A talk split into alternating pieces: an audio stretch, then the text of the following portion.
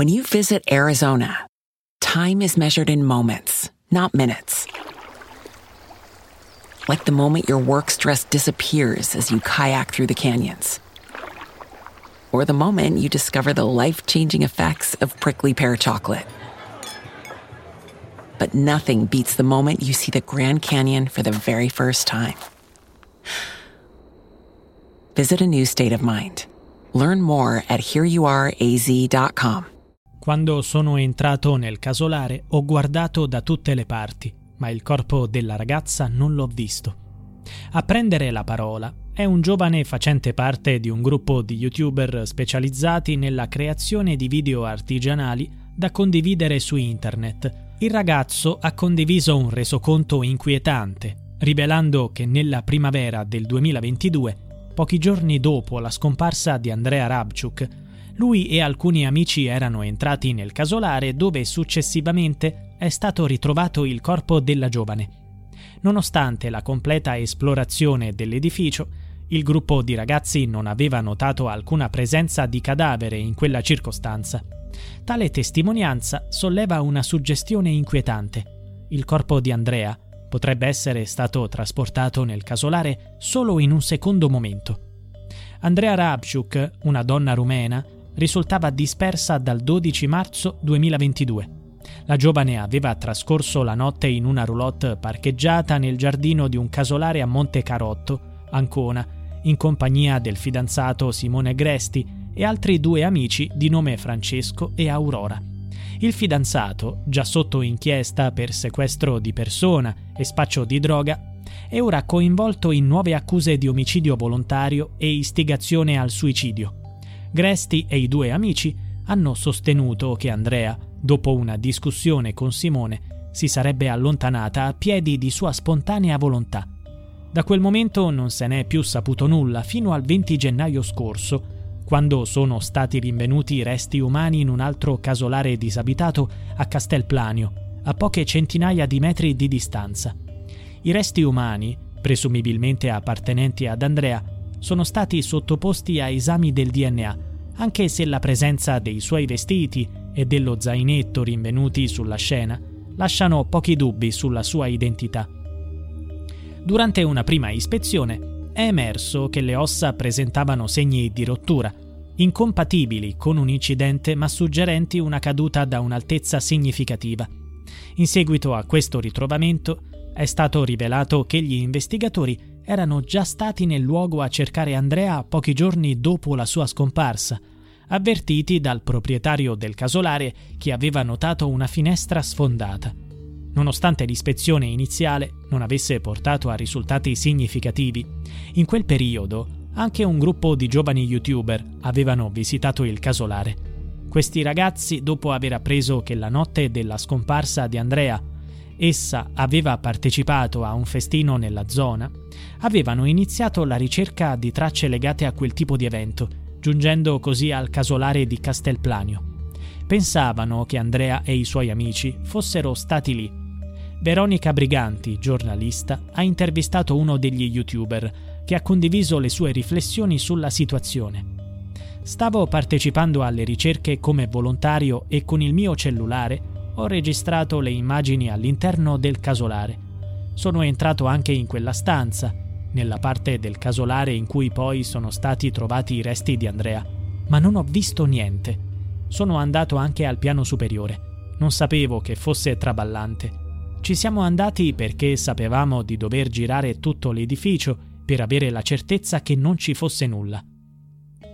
Durante il suo sopralluogo, lo youtuber ha documentato lo stato dell'edificio utilizzando il suo cellulare e il video è stato successivamente condiviso online.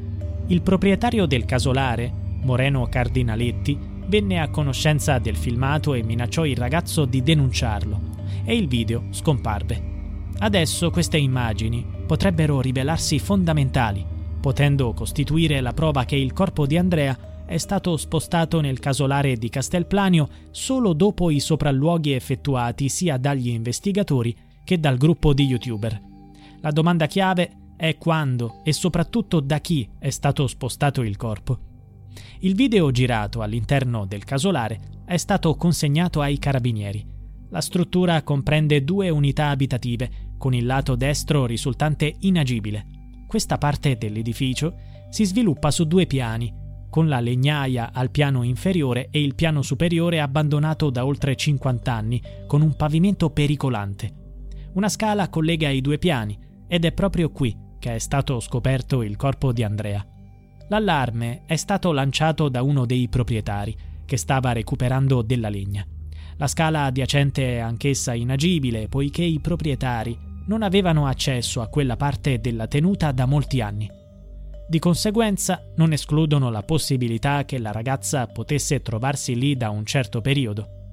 Nei pressi dei resti umani sono stati ritrovati una sciarpa legata a una trave e una scritta incisa sulla balaustra della scala della mansarda. Proprio questi due elementi hanno spinto gli inquirenti a indagare anche su Simone Gresti per istigazione al suicidio.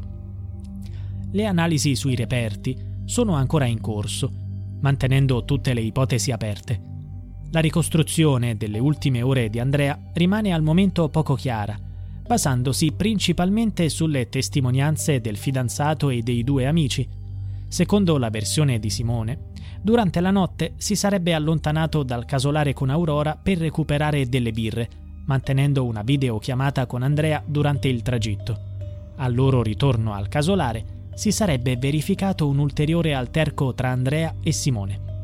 Successivamente, intorno alle 7 del mattino, la ragazza sarebbe scomparsa definitivamente, con Simone che afferma di averla vista dirigersi verso Iesi. Questa versione è confermata anche dagli amici, ma nessuno sembra averla notata lungo via Monte Carottese, che costeggia il casolare. Durante quella serata, Andrea era in contatto con altre due persone, Daniele Albanesi, suo ex fidanzato, e l'amico Omar Carlin. Simone Gresti sembrava essere geloso di questi contatti di Andrea, al punto che gli amici ricordano di averlo visto spesso strappare il telefono alla ragazza, infastidito dai messaggi.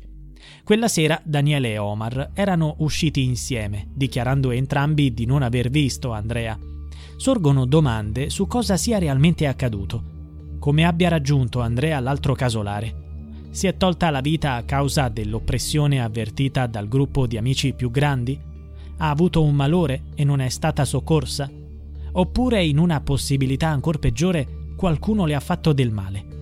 Due mesi prima della scomparsa, Andrea aveva inviato questo messaggio vocale alla sorella del fidanzato. Ci sto provando a levarmi dalle scatole. Ci provo da tanto tempo. So che Simone mi vuole bene, ma siamo due cose che insieme fanno casini. La giovane aveva accennato al desiderio di liberarsi da quel circolo di amicizie nocive, condividendo questa preoccupazione anche con un altro gruppo di amici connazionali.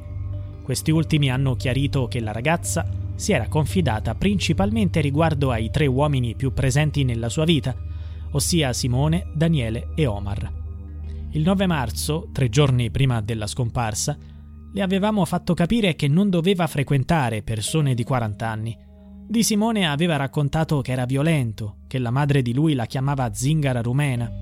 Era ancora presa da Daniele, anche se ribadiva che lo stesso Daniele, così come Omar e Simone, la sfruttavano. Gli amici hanno anche menzionato la presenza di un problema legato alla droga. Lei ci aveva detto che Simone e Omar parlavano con gli spacciatori di origine marocchina perché lei li aveva visti dietro a un parco dove Omar l'aveva portata un giorno. Molte volte la obbligavano a usare prima lei le dosi per poi farne uso loro. Il 9 marzo, l'ultima volta che ci siamo sentiti, ci aveva detto una frase che ci aveva preoccupato. Prima o poi mi faranno fuori. Georgetta Cruceanu, la madre di Andrea, nutriva la speranza che la figlia si liberasse da quelle compagnie. La donna è fermamente convinta che qualcuno abbia arrecato danno a sua figlia, puntando spesso il dito accusatore contro Simone Gresti. Al momento della scomparsa di Andrea, il fidanzato era in possesso del telefono della ragazza e per alcuni giorni ha evitato di rispondere alle chiamate e ai messaggi della madre della giovane.